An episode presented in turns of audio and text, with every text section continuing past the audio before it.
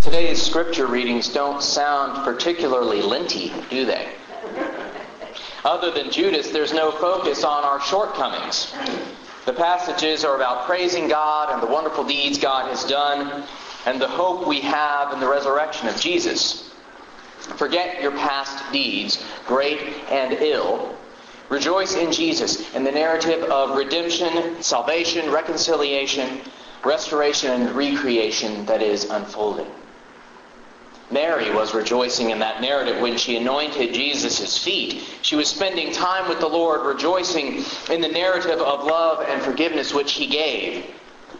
Now, some folks say that we Christians spend too much time praying and worshiping God, too much time being like Mary, that instead we should take that time to be out serving the poor. Uh, That's what Judas said when he anointed, when Mary anointed Jesus' feet. Jesus' response was, You always have the poor with you, but, but you do not always have me. Now, Jesus wasn't saying, Don't serve the poor. Jesus spent a lot of his ministry serving and healing the poor. He also spent a lot of time in prayer and worship. Jesus knew that our hope lies not in ourselves, but in God.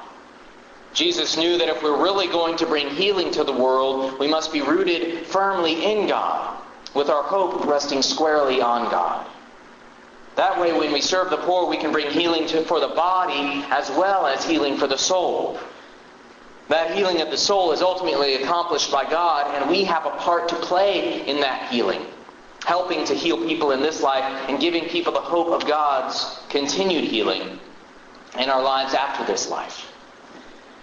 Today's passages of Scripture remind us that we were formed as God's people to focus our hope for life in heaven, to bring that hope to others, and to praise God.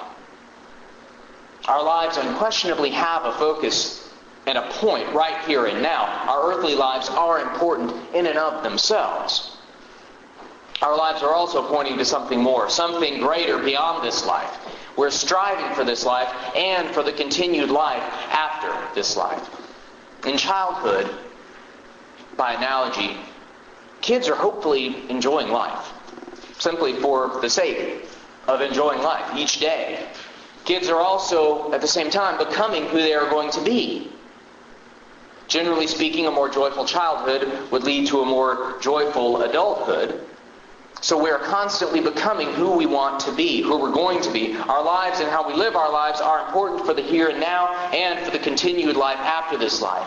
Our hope for this life and the next, however, is not placed in ourselves, but in God. Do not remember the former things or consider the things of old. I'm about to do a new thing. Now it springs forth. Do you not perceive it?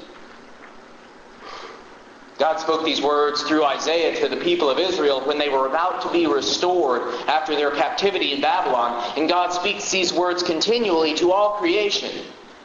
Do not remember the former things. Consider not the things of old. I am about to do a new thing. Now it springs forth. Can you not perceive it? Forget your past deeds, good and ill, God is saying, for I will make all things new. I will restore you and heal you. I will forgive you and love you. That's the cornerstone of our hope in God.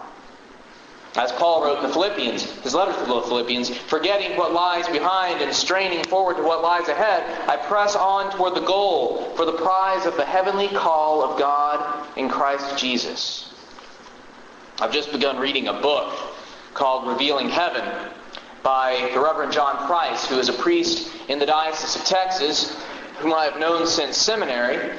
And in his book, John writes about near death experiences, about people who have died and come back to life, have been resuscitated. And over the years, John has collected over 200 stories of people who have had these experiences. And so he wrote this book to describe what was revealed to these people about God and about heaven during these near death experiences, their continued life after this life.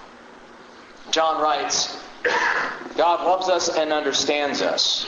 God forgives us and redeems us. God takes care of us, especially in our hour of greatest need. God is always present in our lives. We are a soul with a temporary body. Death is only a moment in the ongoing life of a consciousness, of a person, of a soul. Those words describe some of the basic elements of our faith and our hope in God. And yet it is faith and hope which many people, even some Christians, don't have. Now, Kirk was one of the such person who John describes in his book. He was dying of cancer, and while he was a Christian, he was terrified of death.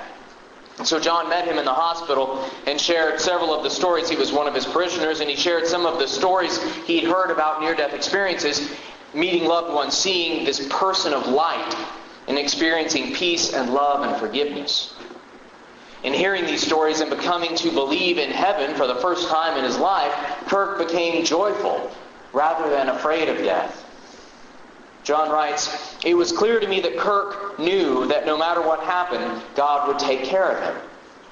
He had accepted in his heart God's invitation to unconditional and eternal love, with immediate acceptance into heaven after one's death.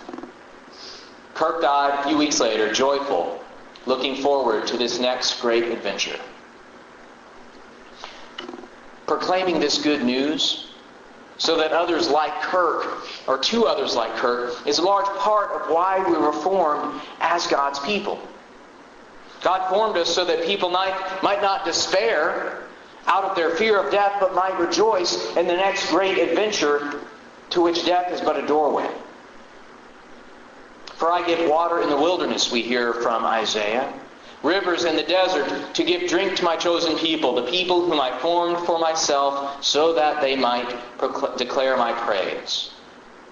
We were formed as a people to hope in God and to share that hope with others.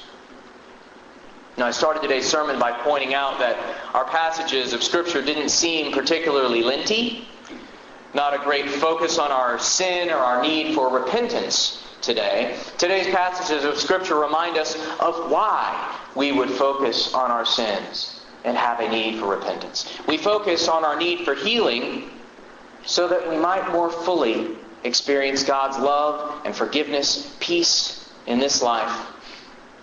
And focus on our need for healing so that we might have even greater hope for love and forgiveness and peace in the next life. We're seeking God's help so that we might see clearly our hope in heaven rather than with darkened vision see only this life and the challenges we all face. We're not fixing ourselves to get into heaven. We're seeking God's help to fix us so that we, we might unreservedly hope for heaven. Amen.